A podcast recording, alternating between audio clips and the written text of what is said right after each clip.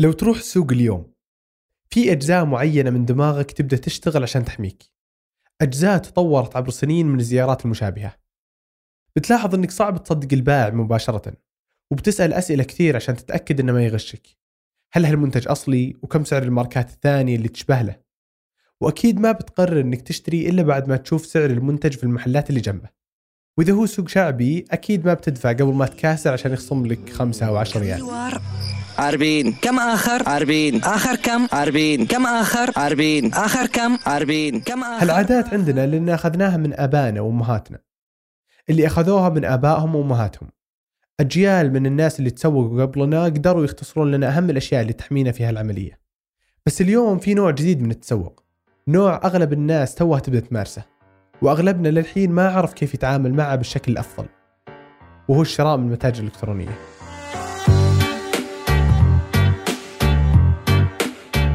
أهلا. أنا الوليد العيسى وهذا بودكاست المحور الثاني البودكاست الجديد من إذاعة ثمانية وبالتعاون مع هيئة الجمارك. في حلقات سابقة تكلمنا عن الانفجار اللي صار في التسوق الإلكتروني وناقشناه من وجهة نظر الشركات اللي ما كان لها مكان ضخم قبل عشر سنوات لأن عدد الناس اللي تشتري عن طريق الإنترنت كان ينعد على الأصابع. ضيف حلقة اليوم هو أحد هالأشخاص اللي كانوا ينعدون على الأصابع. تقريبا بديت من سنوات من 2010 أو 11 كنت أتكلم بس على أشياء بسيطة لأنه في المقام ما كان في تفاعل. اللي سمعت صوته هو فهد البقمي والتفاعل اللي يقصده هو التفاعل على الإنترنت. لما كان فهد يشارك منتجاته المفضلة على حساباته في النت بدون ما حد ينتبه له. الناس كانوا وقتها قال هذا مجنون يطلب من أمريكا يطلب من بريطانيا يستهبل ذا. ما كان في ذاك الوعي. غير كذا مستوى ال- الاستهلاك عند الناس كانت متدنية جدا وقتها. يعني ما في مقارنة ما يهمه شيء يبيه يروح يشتريه الآن لو بعشر أضعاف. فمن ذيك الأيام بديت أتكلم كنت أحط مواقع نظارات مواقع ملابس وأوري الناس. بس وقتها كانوا يردون علي مو فارقة معي ادفع دبل. فكانت القوة الشرائية وقتها عند الناس يحسون إني أنا متمكن وإني أقدر أشتري و... لأنه مو فارقة معي على المدى البعيد. اللي فرق مو بس القوة الشرائية. ضروري نتذكر أن الإنترنت في ذيك الفترة كان ولا يزال مكان يخوف شوي وغير مضمون. قبل 2013 ما كان في مشاهير إنترنت فعلا. كانوا قليل اللي يشاركون باسمائهم الحقيقية وما في أحد يوثق في هالمكان. فإنك تحط معلومات حسابك البنكية في موقع إلكتروني كانت خطوة ضخمة وقتها. وطبيعي أن الناس ما تهتم بالمحتوى اللي يتكلم عن هالنوع من التسوق. عدم الاهتمام هذا استمر حتى 2018 وقتها الشراء عن طريق الإنترنت صار أكثر انتشارا. وكان فهد لا يزال ينزل معلومات على حسابه في تويتر. كان عدد متابعينه وقتها أقل من 9000 شخص. في يوم من الأيام غرد فهد تغريدة غيرت كل شيء. كتبت موضوع بسيطة وتغريدة بسيطة عن الصيدليات وأسعارها وحطيت أمثلة. يعني اشياء توصل هنا ب 500 600 في مواقع تبيعها ولا بربع السعر. فالناس تفاعلت. أنا غردت الصباح كنت أفطر. كانت تغريدة عادية جدا ما توقعت إن ممكن يجي عليها حتى 10 retweet. والله أعطيها في الفطور وأتقهوى وأقفل جوالي وأقعد أطالع في التلفزيون. ارجع اطالع في الجوال ال notification اذا 10000 قليلة. أنا قلت أنا مسوي شيء ما أدري وشو أنا متهشتق وجايب العيد. وش الموضوع؟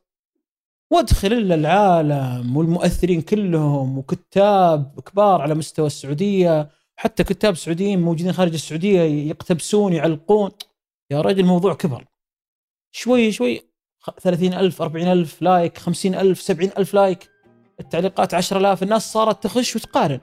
يعني واحد تو مشتري بنت ولا زوجته كريم مثلا ب 600 ريال دخل الموقع لقاه ب 50 ريال انهبل. وش الفرق ذا؟ فصار صاروا يصورون المنتجات عندهم في بيوتهم وفي الموقع. فهنا صار التفاعل. اليوم يتابع فهد أكثر من 600 ألف شخص على تويتر بس. خلال السنتين اللي راحت شارك فهد الكثير من النصائح والأدوات مع متابعينه. في هالحلقة بنحاول نختصر هالنصائح والأدوات. ونوفر كورس صغير في توعية المستهلك اللي صار يصرف على الأسواق الرقمية أكثر مما يصرف في المولات والأسواق الشعبية أول نصيحة يقدمها فهد للشراء من النت هي لا تشتري هل المنتج هذا أنا فعلا أحتاجه اليوم؟ هل هو ضروري؟ هل عندي مثلا مشروع الآن لازم أشتغل على المنتج هذا؟ إذا هنا انت مضطر لازم تشتري بأي ثمن تشتري صح ولا لا؟ أغلبنا لو يرجع بالزمن يفكر في أشياء كثيرة اشتراها يجد إنه مو مضطر أصلا يشتريها، أنا ممكن أصبر الشهر الجاي ممكن يجي عليه عرض الشهر اللي بعده. فلو انتظر ممكن يوفر 10% 15% وممكن تستوعب إنك ما تبغى. أصلا من ضمن ثقافة الشراء من النت واللي كثير حتى في دراسات تثبت هذا الشيء. يقول لك عشان تعرف المنتج أنت تبيه ولا لا ادخل الموقع وحصلت منتج تبي حطه في السلة وخلي لا تشتريه. لا تشتريه اليوم. بعد يومين ارجع للسلة. هل رغبتك نفس الرغبة اللي موجودة قبل يومين ولا لا؟ بتلاحظ إن 70% من المنتجات اللي تحطيتها في السلة تحذفها ما أحتاجها.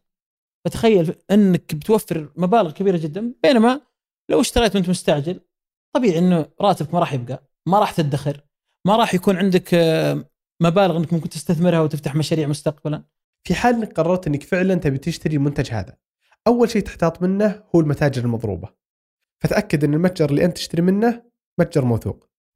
بالعادة أول علامة خطر تواجهك هي أسعار المنتجات اللي تكون رخيصة بشكل غير معقول في المتاجر الغشاشة.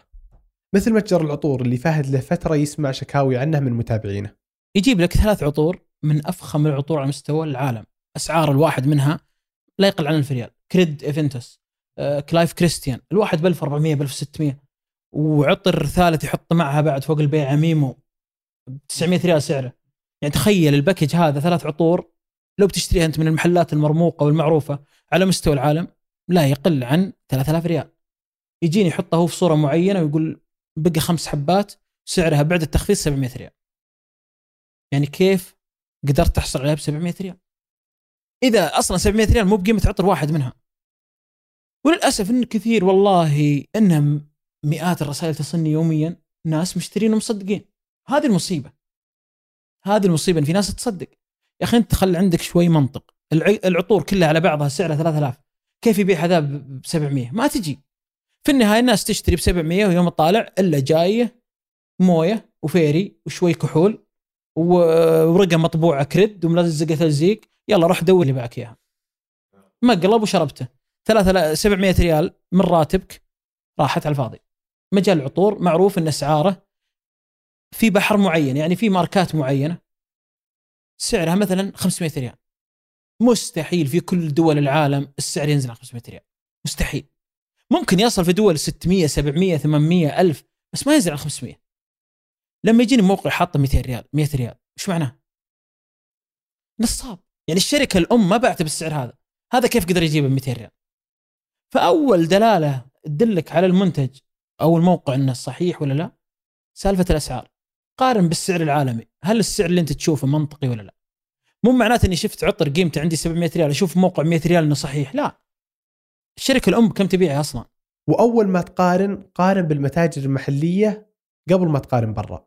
في أول شيء عندك الوكيل المحلي أو المحلات اللي في السعودية. شوف كم سعره هنا. أصلا أنا نصيحتي لكل العالم قبل يشترون برا. قبل لا تشتري لازم تكون عارف سعر المنتج هنا كم. أنا ممكن أشتري من أمريكا بس في النهاية أكون شيء من هنا أوفر لي أو موجود أشتريه مباشرة. ويكون أقل. فدائما لازم تعرف كم موجود هنا.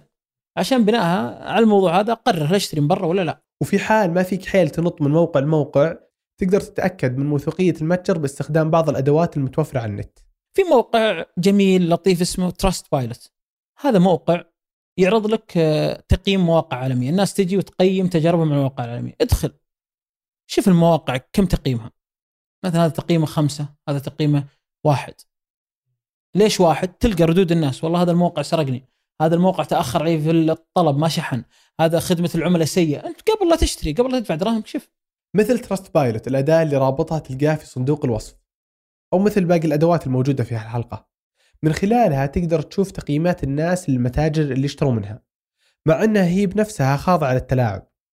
موقع العطور اللي ذكرناه قبل شوي تقييمه في تراست بايلوت هو ثلاثة ونص. لكن لما تدخل تقرأ المراجعات بتلاحظ إن المراجعات السيئة أكثر من خمس سطور ومليانة تفاصيل بينما المراجعات الجيدة كلها من سطر واحد وكأن اللي كاتبها ما هو إنسان أو انه كاتبها بدون نفس وطرق التلاعب بالمراجعات كثيرة. كان والله تاجر صيني المصنع جنب بيتي اخذته المنتج رحت الشركة تعاقدت معها قلت يلا عبوا لي تعليقات امدحوا. والألاعيب الثانية صاروا يسوونها كثير من التجار عشان يتلافون التعليقات الوهمية صار يرسل لك المنتج ومعه هدية وكوبون يقول قيمني بخمسة وإذا قيمت ارسل لي إيميل راح ارسل لك منتج ثاني هدية. فكثير من الناس يجيك مدرعم يقول والله أبي منتج أنا خلني أدق بخمسة. طيب كيف نعرف هل هذا التقييم صحيح ولا لا؟ عن طريق الموقع مثل Fakespot. تحط الرابط حق المنتج يطلع لك جودة التقييم يقول لك والله التقييم 98% صحيح 55% مضروب كذب. 90% كذب. بس لو مالك في الإنجليزي في حل أسهل. ابحث عن الموقع في جوجل أو تويتر يعني وشوف تجارب الناس. يعني أنا طالب حاجة المفروض تجيني يعني وحاجة إلكترونية يعني الشيء ده لازم يحافظوا عليه إنه أصلا يمكن ينكسر. فتجيب لي حاجة تكون خربانة ولا حاجة مكسورة وأنا لي كم يوم أنتظر يوصلني وفي النهاية يجيني شيء خربان. طب أنا إيش استفدت؟ شوف. كسور. مستحيل إنك تلقى موقع ما حد اشترى منه. هذه خذها ببالك نقطة أساسية. ما في موقع تو فتح أمس وأنت أول واحد تطب فيه. إلا إذا كان موقع نصاب. أي جديد مرة. هذا لا تستعجل أصلا ما أنت مجبور تشتري منه. في خيارات كثيرة غيره. فدائما قبل تشتري موقع ابحث. شوف تجارب الناس. اكتب اسم الموقع في جوجل. شوف إيش يطلع لك. اكتب اسم الموقع في تويتر. شوف إيش يطلع لك. في اليوتيوب شوف إيش يطلع لك. الان الناس قاعدة تكتب تجاربها وتنقل المعرفة والتجارب عشان تشوف أنت. ممكن تحصل الناس قاعدين يعلمونك بطريقة معينة إنك تقدر توفر مبلغ إضافي. متى يصير الشحن مجانا؟ آه، متى تشتري من عندهم؟ في ترى الشهر الفلاني بيكون عندهم تخفيضات انتظر. هذه كلها ممكن تستفيد منها أنت. على طاري التخفيضات ثاني شيء تحتاج تشيل همه هو التخفيضات المزيفة. واحدة من الأشياء اللي حفزت كثير يدخلون عالم التسوق عبر الإنترنت هو الحملات اللي كانت تصير في Black Friday و Cyber Monday الحملات اللي من كثرة العروض اللي فيها صار الواحد ما يقدر يفرق بين التخفيض الحقيقي والتخفيض المزيف. نسبة إنك تشتري منتج فعلا مخفض 20% لأنه أصلا الموسم هذا وللأسف خلاص عرف عند الناس إنه موسم تخفيض صح ولا لا؟ فالمواقع صارت تستهبل فيه. تحط لك سعره قبل التخفيض 300 دولار الآن 100 دولار. لو ترجع لحقيقة المنتج أصلا سعره ما وصل 300 دولار هو 100 دولار أساسا. أو 120 نزل 20 دولار. مع زحمة التخفيضات والهوس اللي يشوفونه الناس أوف خلاص مخفض يو كم؟ 300 دولار. 100 الحق الحق بسرعة. عشان تتفادى هالتخفيضات المزيفة تحتاج إنك تتأكد من سعر المنتج في متاجر مختلفة خصوصا لو شركة الأم تبيع أونلاين بعد. ولو المنتج اللي تبي تشتريه من أمازون تقدر تستخدم أداة CamelCamelCamel اللي رابطها في صندوق الوصف بعد. تأخذ أي منتج في أمازون تنسخ الرابط وتدخل هذا الموقع تحط الرابط يطلع لك تسلسل سعر المنتج من أول يوم دخل أمازون الين اليوم؟ قاعد تشوف رسم كذا بياني متى ارتفع متى نزل الشهر الماضي كم كان الشهر هذا كم كان؟ يحط لك حتى تحت عشان يسهل عليك يحط لك ثلاث أشياء. الافرج كم المتوسط حق السعر؟ مثلا 30 دولار. كم أعلى سعر وصل له المنتج؟ 60 دولار. كم أقل سعر وصل له المنتج؟ 10 دولار. فلما أنا أجي وأدخله وأشوف إن أقل سعر وصل له 10 دولار. وال في تخفيض ال Black Friday الموقع قاعد يوهمني إن اليوم أقل سعر إنه 30 دولار. فكذاب. في سعر وصل 10 دولار وقتها. بس يمكن أفضل طريقة لتفادي هالمشكلة هو إنك تحدد وش احتياجك قبل ما يجي موسم التخفيضات أصلا. أنا على سبيل المثال قبل ال Black Friday مثلا كان عندي احتياج إني أشتري جوال. مثلا. أنا عارف إني أنا الشهر الجاي بشتري جوال. أنا أبدأ أجمع الجوالات الخيارات اللي أنا أبيها. وش هي؟ آيفون آه، جالكسي حسب الاحتياجات الجوال اللي ابيه بالضبط وشو؟ أبدأ أشوف أسعاره في المتاجر كم. والله هذا المتجر يبيع ب 1000 هذا ب 1050 هذا ب 1010 أسجلها عندي أو أحط أدخل على الموقع احطه في السلة بس وأسوي screenshot للشاشة وخله عندي. يوم يجي وقت التخفيض بعد أسبوع أسبوعين أدخل وأشوف هل فعلا عليها تخفيض حقيقي ولا لا. إذا مثلا والله دخلت ولقيت سعره كان 1000 ونزل ل 800 في تخفيض صح ولا فرصة هذه؟ يلا اشتري. هنا أنت وفرت 20% بس حتى لو حميت نفسك في مرحلة الشراء ضروري إنك تبقى واعي إلى أن تستلم المنتج في يدك لأن بعض الشركات ممكن تحاول تغشك حتى اللحظة الأخيرة. ال- المعادلة اللي الناس للأسف تغفل عنها واللي فيها لبس كبير اللي هي الرسوم الضريبية والجمركية. آه، الفترات الماضية إلى وقت قريب ما كان في تنظيم واضح لمزودين خدمة البريد اللي هي شركات الشحن السريع. بدون ذكر أسماء ما كان فيه تنظيم واضح ما تدري كم ياخذ عليك. يوم يجيك طلب أنت طالب 100 ريال يجيك شركة شحن دق الباب يقول لك والله رسوم جمركية ضريبية 100 ريال. خلينا نطلب 100 ريال كلها، كيف تاخذ رسوم؟ فالناس ما كانت تعرف وهم يلعبون على وتر تستلم طلب كله أنا برجع عارف إن السعودي ما راح يصبر خلاص يا رجل هات بس المرة ذي مشى و... فيعطيه ال 100 ريال بينما لو ترجع للنظام أصلا ما في أشياء زي هذه كلها بدع اخترعوها بعض الشركات للأسف للتلاعب سواء تحصيل أموال وغيره. وشفنا حتى آه، هيئة الاتصالات الفترة الماضية عاقبت واحدة من أكبر الشركات. نتيجة تلاعب بالأسعار هذه رسوم بدون يعني رسوم غير حقيقية كانوا ياخذونها وعوقبت شركة بالحد الأعلى من الغرامات اللي هي 100000 ريال. في حلقة سابقة استضفنا ثامر الثامر مدير مشروع تيسير التجارة في الجمارك. وشرح لنا النظام المتبع من الجمارك في تطبيق الرسوم الجمركية. في طبعا في شيء نسميه إحنا حد الترسيم. اللي يجي أقل من حد الترسيم هذه اتفاقية بين دول الخليج وكل دولة آه، يعني تحدد الحد اللي تراه مناسب. يعني مثلا في دول أوروبية اظنها يوصل 40 يورو أو 60 يورو في أمريكا يوصل مبلغ معين. يعني تختلف من دولة لدولة حسب طبيعة ال- ال- الدولة طبيعة المتاجر طبيعة حماية التجار وما إلى ذلك حسب تطور الأنظمة التقنية. بالنسبة لدول الخليج الاتفاقية تقول إن حد الترسيم تقريبا 1000 ريال أو يعني بالضبط هو 1000 ريال. فما دون ال 1000 ريال إحنا نعتبره شحنه شخصية. هل معناته ما يمر على الجمارك؟ لا. طبعا يمر على الجمارك لكن مو بالضرورة يتم الإفصاح الكامل يتم إفصاح جزئي يعني عن قيمة عن أشياء معينة. وإحنا جالسين حتى نأتمت اليوم نطور العمليات التقنية على أساس إنه يتم الإفصاح آلي تسهيل للعمليات. لكن ما فوق الألف ريال يتطلب إفصاح كامل. إفصاح كامل معناته بيانات المستورد بيانات الشاحن آه، تفاصيل الشحنة الرسم الجمركي لها وما إلى ذلك. آه، لكن للتوضيح أن اللي تحت الألف غير مرسم من ناحية رسوم جمركية. لكن جميع ما يرد يتم تحصيل عليه ضريبة القيمة المضافة بموجب آه، أنظمة الضريبة. إي نعم. إذا تحت الألف ريال فسلعتك ما عليها رسوم جمركية. وحتى لو هي فوق الألف فممكن الجهة البائعة والناقلة تاخذ منك رسوم أكثر من اللي الجمارك تطلبه. فضروري أنك تعرف كم رسوم الجمركية على سلعتك بالتحديد. الجمارك نفسها تقدم أداة تساعدك في هالتأكد وتلقاها في الوصف بعد. وفهد قد صارت له تجربة شخصية مع هالموضوع قبل كم شهر لما أخذت منه شركة شحن 16 ريال كرسوم جمركية. رفعت شكوى على شركة علشان 16 ريال. وكتبت تغريدة فيها العالم وصلت 8000 ريتويت. انصدمت من الموضوع. في بعض التعليقات السلبيه أخي أنت بخيل عش... أنا مو بهدفي 16 ريال وأنا أقدر أعطيهم إياه ولا هموني. بس الهدف 16 ريال حقتي وحقتك وحقت فلان وفلان وفلان. في النهاية تشكل ثروة للشركة هذه. فأنت ليش تعطيها أصلا شيء مو مستحق؟ إذا مو بالحكومة هو من حقها أصلا. الحكومة ما عندها رسوم زي كذا. أنت تجي تت- تتحجج إنها رسوم تخليص جمركي ليش؟ يدخل غطاء تخليص جمركي عشان يحسسك انه شيء له علاقة في الجمارك. الجمارك ما له علاقة في الموضوع. والمشكلة والمصيبة الله يعين موظفين الجمارك. لأن الناس قاعدة تستوعب من الشركات هذه إن الغلط والله من الجمارك. الجمارك قاعدة تأخذ منها دراهم. ليش الجمارك تأخذ الرسوم هذه؟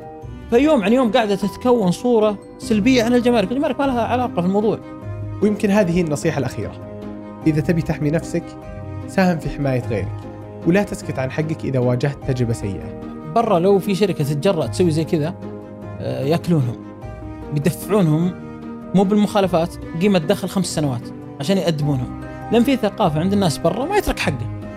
أنا أعطيك حقك اللي تبيه بس بالنظام لا تضحك علي. في ناس تقتات على الشيء ذا تعال يا حبيبي تبي تسرقني؟ حياك الله تعال. وبدي أعطيك العشرة ريال بس له عدل أطلعها من عينك. فهذه هي الثقافة اللي عند ال... ليش الشركات تحترم مثلا الشعب الأمريكي؟ ليش نسمع قصص دائما بتعامل الشركات واحترامها لثقافة الناس؟ و... لأنه عارف إن المستهلك هو القوة الأولى. على سبيل المثال نتفليكس. قبل فترة آه، في الربع الأول يوم جبوا لنا نتائجهم كانت كارثية عليهم. وش السبب؟ نتفليكس رفعت الرسوم دولار واحد. يعني 3 ريال و75 هلال. الشعب الأمريكي قال لك ليش يبغى تستغفلني ليش ترفع؟ وش السبب إنك رفعت السعر؟ وش سووا؟ قالوا إحنا نأدبهم قاطعوا نتفلكس فترة من الفترات قالوا والله ما أنا مشتركين. وقف. يوم جت النتائج وطلعت للملأ إلا الأرباح منخفضه وش السبب؟ مقاطعة الناس بسبة الدولار اللي أنت زدته هذا. أنت بتحاول تأخذ مني شيء غير مستحق؟ أو أنت ما تستحقه أو ما تستاهله؟ أنا عارف أقدم. ففي ثقافة هي اللي تجبر الشركات على احترام الناس. هذه الحلقة من إنتاجي أنا الوليد العيسى مازن العتيبي والعنود شويعر حررها محمد الحسن راجعها روان الفريح ومهدي الجابري وأشرف عليها عبد الرحمن بومالح العنود الشويعر وعادل برجة